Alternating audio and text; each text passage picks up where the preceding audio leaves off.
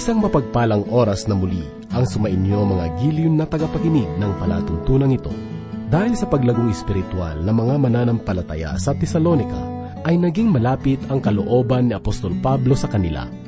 Ang lahat ng dahilan upang mahalin ng isang tagapaglingkod ang isang simbahan ay naririto na sa simbahang ito. At marahil ay wala pang nakagagaya sa halimbawa na ipinakita ng iglesyang ito sa ating panahon. Hanggang sa liham ni Pablo ay makikita natin kung gaano niya minahal ang simbahang ito. Mayroong isang pastor ang nag-akalang mahal siya ng mga kapatiran sa loob ng simbahang kaniyang pinaglilingkuran sapagkat wala namang palatandaan ng pagtuliksa o anumang pagsalungat sa kaniya. Kung kaya't nang muli silang mamimili ng kanilang pastor, ay buo ang loob ng pastor na maayos ang lahat. Subalit nang lumabas ang resulta ng kanilang pamimili, ay nakita nilang mas marami ang may ayaw sa kanya walang halalan noong panahon nila Apostol Pablo at marahil ay hindi nila kailangan ng halalan sapagkat mayroon silang maayos na ugnayan sa bawat isa. Sa liham na ito ni Pablo sa mga taga-Tesalonika ay makikita natin na pinatitibay niya ang kanilang mga loob sa pamagitan ng kanilang pag-asa sa muling pagbabalik ni Kristo. Sa oras pong ito, ay muli nating tunghayan ang mensahe ng Diyos na matatagpuan sa unang Tesalonika, ikatlong kabanata, talata labing tatlo hanggang kabanatang apat, talatang walo. Ito ay hatid sa atin ni Pastor Rufino de la Pere, dito lamang po sa ating programang Ang Paglalakbay. Suyang-suya ka na, di mo masikmura ang samyo. Sawang-sawa ka na sa sukal ng lugar na to. Hiyang-hiya ka na, di mo mapigilang lumayo. Awang-awa ka na sa namastang mundo. Naiinis ka lang, bakit dun sila nakatira? Iniimis pa yang bulubunduking basura.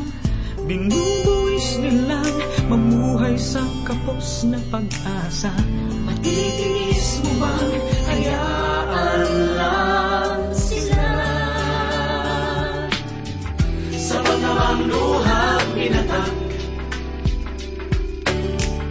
Hanapan ng mali ang anumang iyong iniiyak. Damdamin mo'y hanggang saan tatahan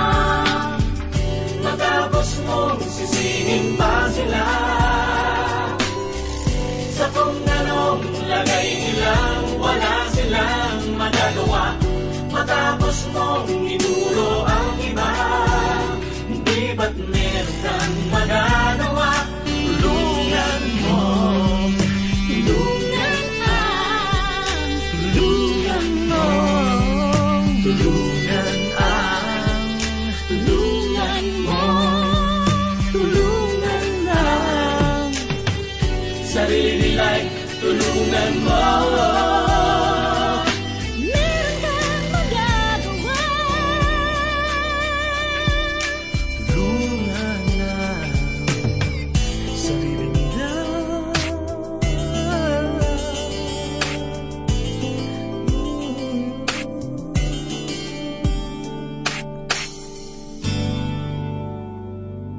Sa oras na ito ay hahanguin po natin ang ating pag-aaral at pagbubulay dito sa unang liham ni Apostol Pablo sa mga tiga-Tesalonika, Kabanatang 3, talatang 13 hanggang sa Kabanatang 4, talatang 8. Muli pong sumasa inyo ngayon ang inyong kaibigan at pastor sa Himpapawid, Rufino de la Peret. Ngayon ay muli po nating tunghayan ang iba pang mga pahayag ni Apostol Pablo sa kanyang liham sa mga tiga-Tesalonika.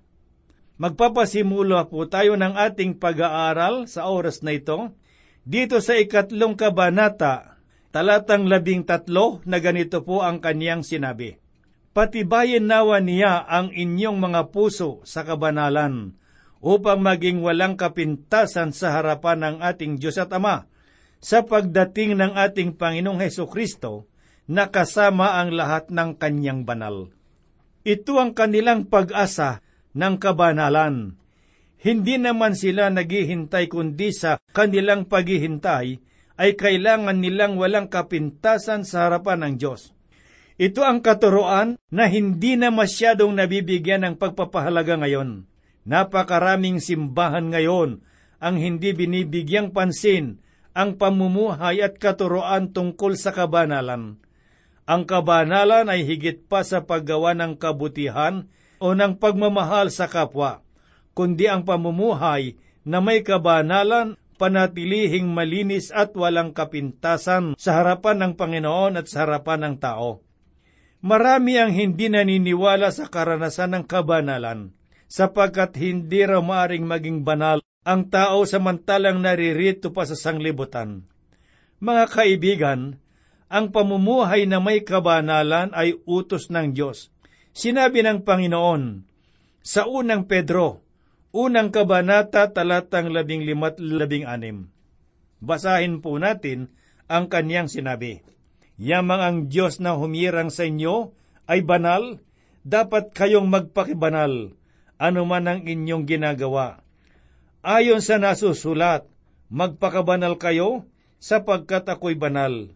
At sa aklat po naman ng Hebreo ay ganito po naman ang sinabi ng Panginoon.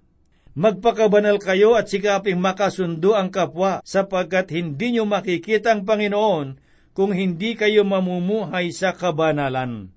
Patuloy po nating basahin at alamin ang mga pahayag ni Apostol Pablo dito sa unang Tesalonika, ikaapat na kabanata, talatang una.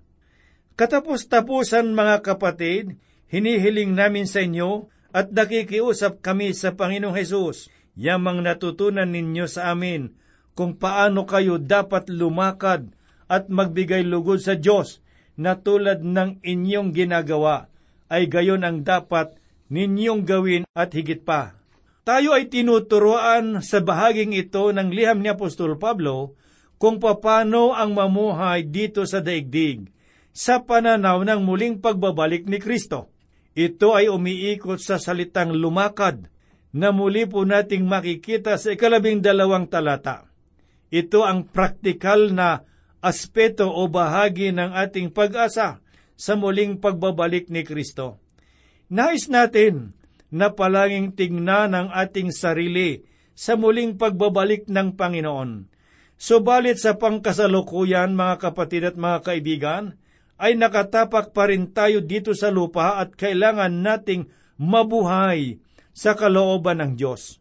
At kailangan nating lumakad sa pamamaraan na magbibigay lugod sa ating Panginoon yamang natutunan ninyo sa amin kung papaano kayo dapat lumakad at magbigay lugod sa Diyos na tulad ng inyong ginagawa, ay gayon din ang lahat ninyong gawin at higit pa, sabi ni Pablo.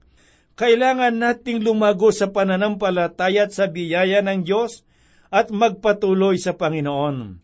Ang pamumuhay ng isang mananampalataya ay napakahalaga hindi dapat gawin ng isang mananampalataya ang nais niyang gawin. Kailangan niyang bigyan ng kaluguran ng Panginoon sa lahat ng kanyang mga ginagawa, sapagkat ganito po ang sinabi ni Pablo sa ikalawang talata. Sapagkat batid ninyo kung anong tagubilin ang ibinigay namin sa inyo sa pamamagitan ng Panginoong Heso Kristo Tungkol sa kanilang paglakad, makikita natin na nagbigay ng mga tuntunin sa Apostol Pablo para sa mga tiga Tesalonika.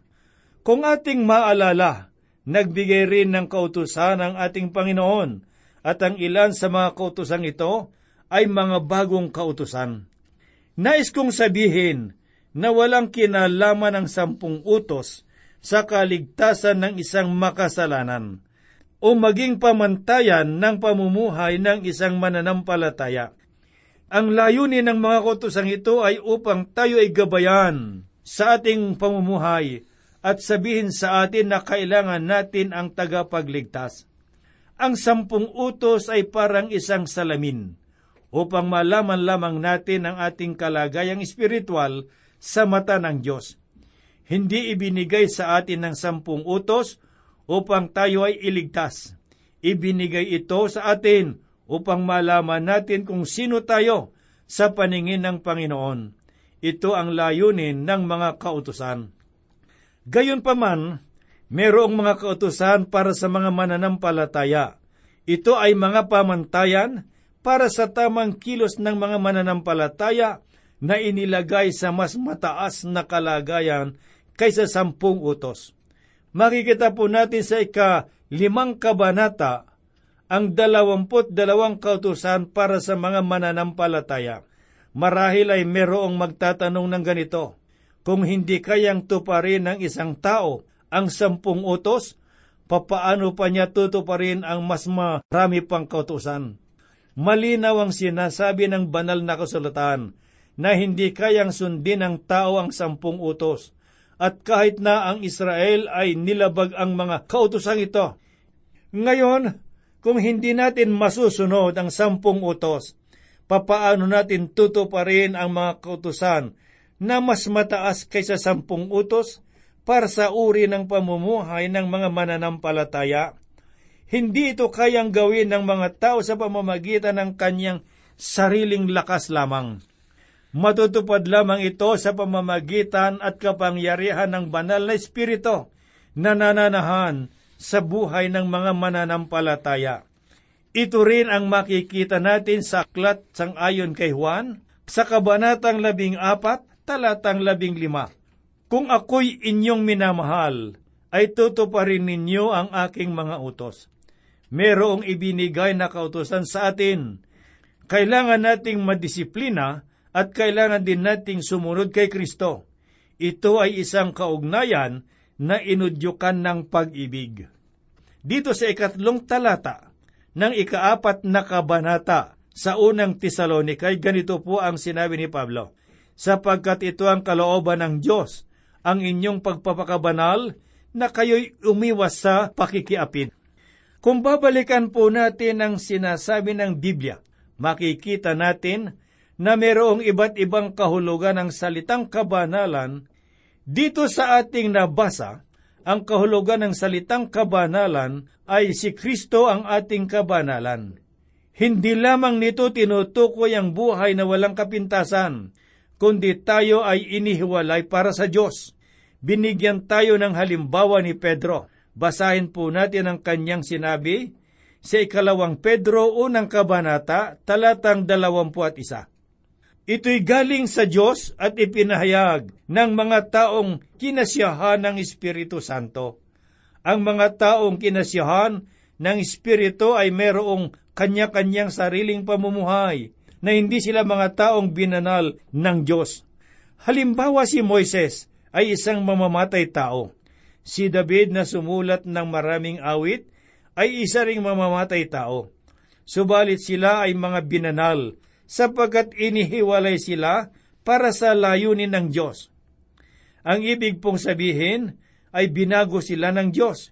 Nilinis sila mula sa kanilang mga pagiging makasalanan upang gamitin sang-ayon sa kanyang panukala. Ang kabanalan sa isang mananampalataya ay gawa ng banal na espiritu at makikita natin ito sa tatlong pananaw. Una, tayo ay naging banal sapagkat tayo ay na kay Kristo. Tinanggap tayo ni Kristo at wala nang makahihigit pa rito. Noong ihandog natin ang ating buhay sa Diyos, hindi niya tayo tinanggap dahil sa kung sino tayo, kundi dahil sa kanyang ginawa sa atin. Ang ikalawa, ang kabanalan ay gawain ng banal na Espiritu sa ating buhay upang magbunga ito ng kabanalan at malaya na tayo mula sa mga pita ng laman at mga gawaing malalaswa at kahalayan. At ang ikatlo ay ang ganap na kabanalan. Ito naman ay matutupad sa ating mga buhay, doon sa kaharian ng Diyos sa buhay na walang hanggan. Ang tuwiran o literal na kahulugan ng salitang kabanalan ay inihiwalay para sa Diyos. Sa panahong ito na isang makasalanan ay tumanggap na kay Kristo bilang kanyang tagapagligtas, ang taong ito ay inihiwalay na para sa gawain ng Panginoon. Malinaw po itong makikita sa tabernakulo. Tinuruan ng Diyos ang mga mananampalataya sa pamamagitan ng mga simpleng halimbawa lamang. Sa loob ng tabernakulo ay merong iba't ibang mga kagamitan na ginagamit para sa mga paghahandog at sa loob ng apat na pung taon ng kanilang paglalakbay sa ilang, Ang mga kagamitang ito ay nayuyupi at ang iba'y nasisira. At sa aking palagay ay hindi kaakit-akit tignan ang mga bagay na ito. Gayon pa man, tinawag ng Diyos na banal ang mga bagay na ito. Banal ang mga bagay na ito sapagkat sila ay inihiwalay para sa layunin at gawain ng Diyos. Ganito rin po ang tao. Nung tanggapin natin ang Panginoon, tayo ay naligtas na at kanyang nilinis. Sinabi ni Pablo sa mga tiga-Tesalonika na kalooban ng Diyos ang kanilang kabanalan. Tayo ay inihiwalay ng Diyos para sa isang banal na layunin. Ang lahat ng mga anak ng Diyos na kanyang nilinis ay hindi lamang mga manggagawa. Sila ay mga misyonero, mga tagapaglingkod, silang lahat ay mga mananampalataya at inihiwalay para sa gawain ng Diyos at sila ay magiging mga manggagawa na walang kapintasan. Dugtong pa ni Pablo na kayo'y umiwas sa pakikiapid. Huwag ninyong isipin na ang mga tiga Tesalonika lamang ang nangangailangan ng ganitong mga paalaala at tuntunin. Huwag nating isipin na sila lamang ang gumagawa ng mga ganitong kasalanan, lalo't higit ang mga pita ng laman. At hindi lamang sila ang merong mga pagsamba na may kaakibat na kahalayan. Nakikita natin ngayon ang paglaganap ng mga pagsamba kay Satanas at sa kanilang mga pananambahan ay may kahalong mga ritual at kahalayan. Sumasamba sila sa iba't ibang bagay at madalas ay may kasamang kahalayan at mga kalasuan. Ang pinakamasamang marinig natin ngayon ay merong mga lingkod ng Diyos na nauugnay sa mga gawaing kahalayan. At ang mas masama pa rito ay merong simbahan na pinagtatakpan ang kasalanan na ginagawa ng mga manggagawa at ng mga mananampalataya. Tayo ay mga taong inihiwalay ng Diyos para sa kanyang gawain. Sinabi ni Apostol Pablo na huwag tayong makikiapid sa mga gawang kasamaan at sa pagkukunwaring pamumuhay ay umiwas po tayo at ipakita natin ang tapat at tunay na paglilingkod sa Diyos at tayo ay matagumpay na gagamitin ng Panginoon. Sapagkat kung tayo ay gumagawa ng mga kasamaan at kasalanan, sinisira natin ang gawain ng Diyos. Ngayon, kailangan bang mithiin ng isang mananampalataya ang karanasan ng kabanalan? Dapat lang. Ngunit kailangan nating kilalanin na sa pamamagitan lamang ng banal na Espiritu na tayo ay magiging katanggap-tanggap sa Diyos. Sinabi ni Pablo na tayo ay ginawang banal, na sa mas mataas na kalagayan, inihiwalay tayo para sa gawain ng Diyos. Ano ang susunod na sinabi ni Pablo? Basahin po natin ang ikaapat at ikalimang talata ng kabanatang apat dito sa kanyang sulat sa mga tiga-Tesalonika, na ganito po ang kanyang sinabi, na ang bawat isa sa inyo ay matutong mapagpigil sa kanyang sariling katawan sa pagpapakabanal at karangalan, hindi sa pita ng kahalayan na gaya ng mga hintil na hindi nakakakilala sa Diyos. Nakapaligid sa mga mananampalatayang ito ang mga pagano na pinaghahalo ang kahalayan at ang relihiyon. Ang kahalayan ay isang relihiyon sa mga Grego, gayon din sa mga taga-Korinto, gayon din sa mga taga-Tesalonika.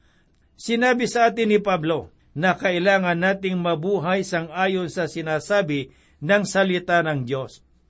Ang mababaw na pamumuhay espiritual na nakikita natin ngayon sa mga mananampalataya ay nagiging kasiraan ng salita ng Panginoon.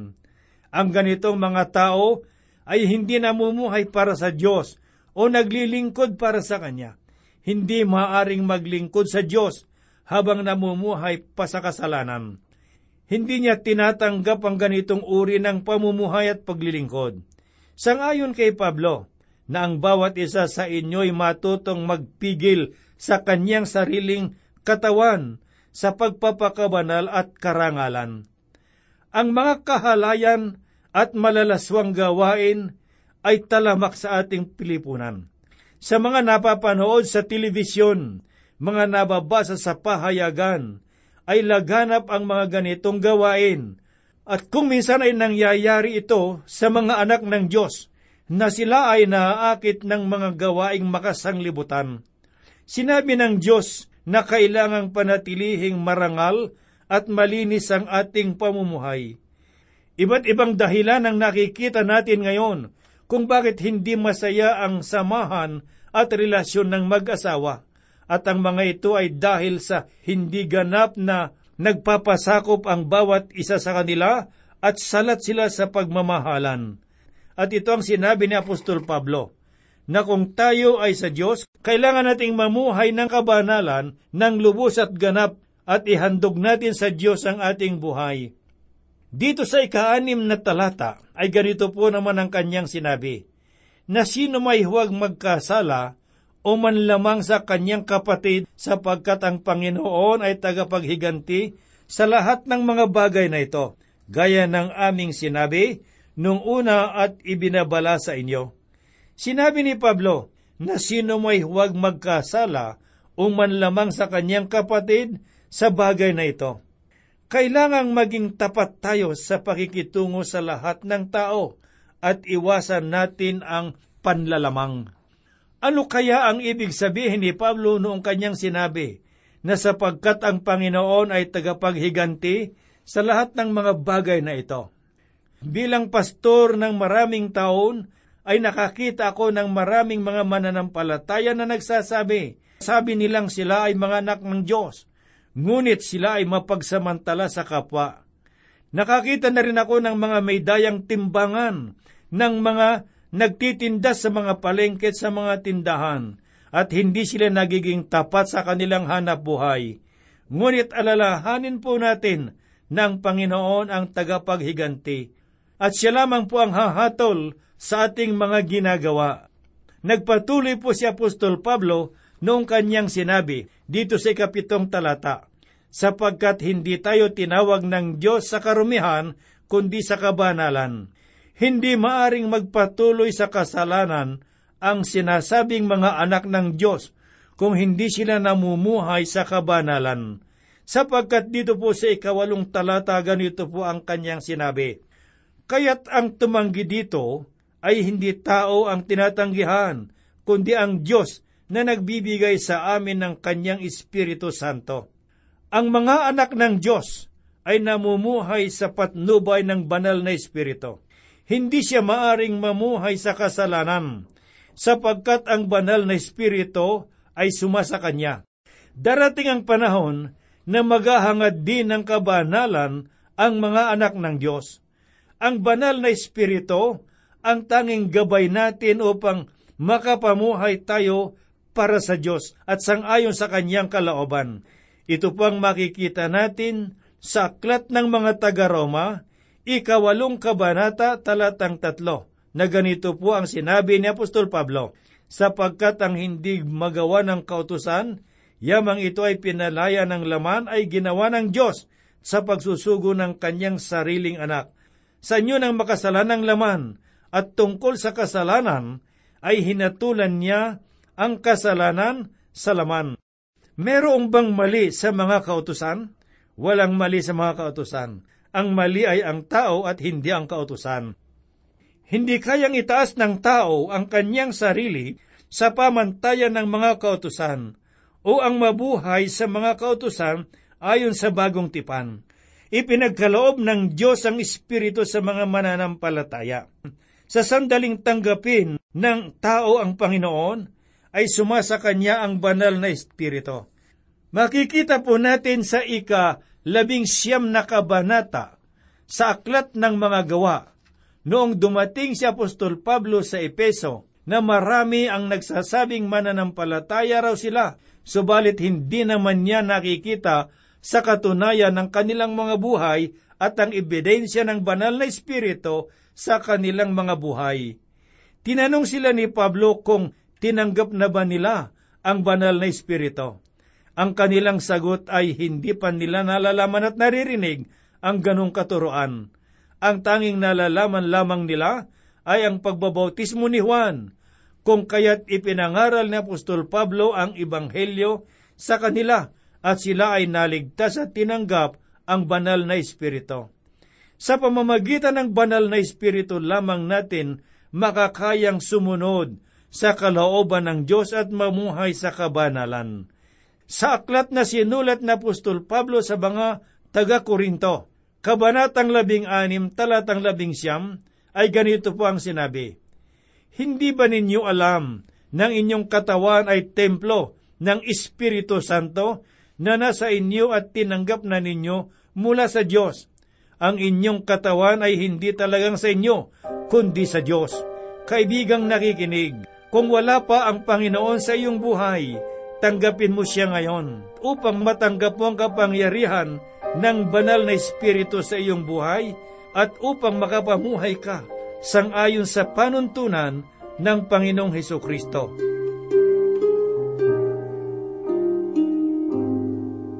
Tayo po ay manalangin. Sa oras na ito, dakilang Diyos, kami po ay muling lumalapit at dumudulog sa iyo. Taglay po namin sa aming mga puso ang pagpupuri at pagpapasalamat sapagkat kami ay patuloy mong ginagabayan sa aming mga pag-aaral at pagbubulay. At sa oras na ito, Panginoon, sa mga kaibigan at mga kapatid na nakikinig ng iyong salita, dalangin po namin, Panginoong Diyos, na tumanggap sila ng kapatawaran ng kanilang mga kasalanan, kalakas ang espiritual mula sa banal na espiritu, at gayon din ng gabay ng Espiritu ng Diyos sa kanilang mga buhay. Salamat sa iyo, Panginoong Diyos, at patuloy mo po silang palalahanan ng iyong mga salita sa mga kaibigan at mga kapatid na nangangailangan ng tulong, Panginoong Diyos, sa mga panahong ito. Dalangin po namin, Ama, na mangusap ka sa kanila. Ano man ang kanilang ginagawa at saan man sila naroroon sa oras na ito, dakilang Diyos, ikaw ang kumilos sa kanilang mga buhay matuto silang magmakababa sa iyo, Panginoon, at magbalik loob sa iyong kalooban. Dakilang Diyos kami po'y umaasa, ito ay iyong gagawin, sapag at ang lahat hinihiling po namin sa banal na pangalan ng aming Panginoong Heso Kristo. Amen. Lumalakad ka sa banal na lupa Humantong ka na sa aking harapan. May habag at takot ka man nadarama. Tanggapin mo ang aking kaligtasan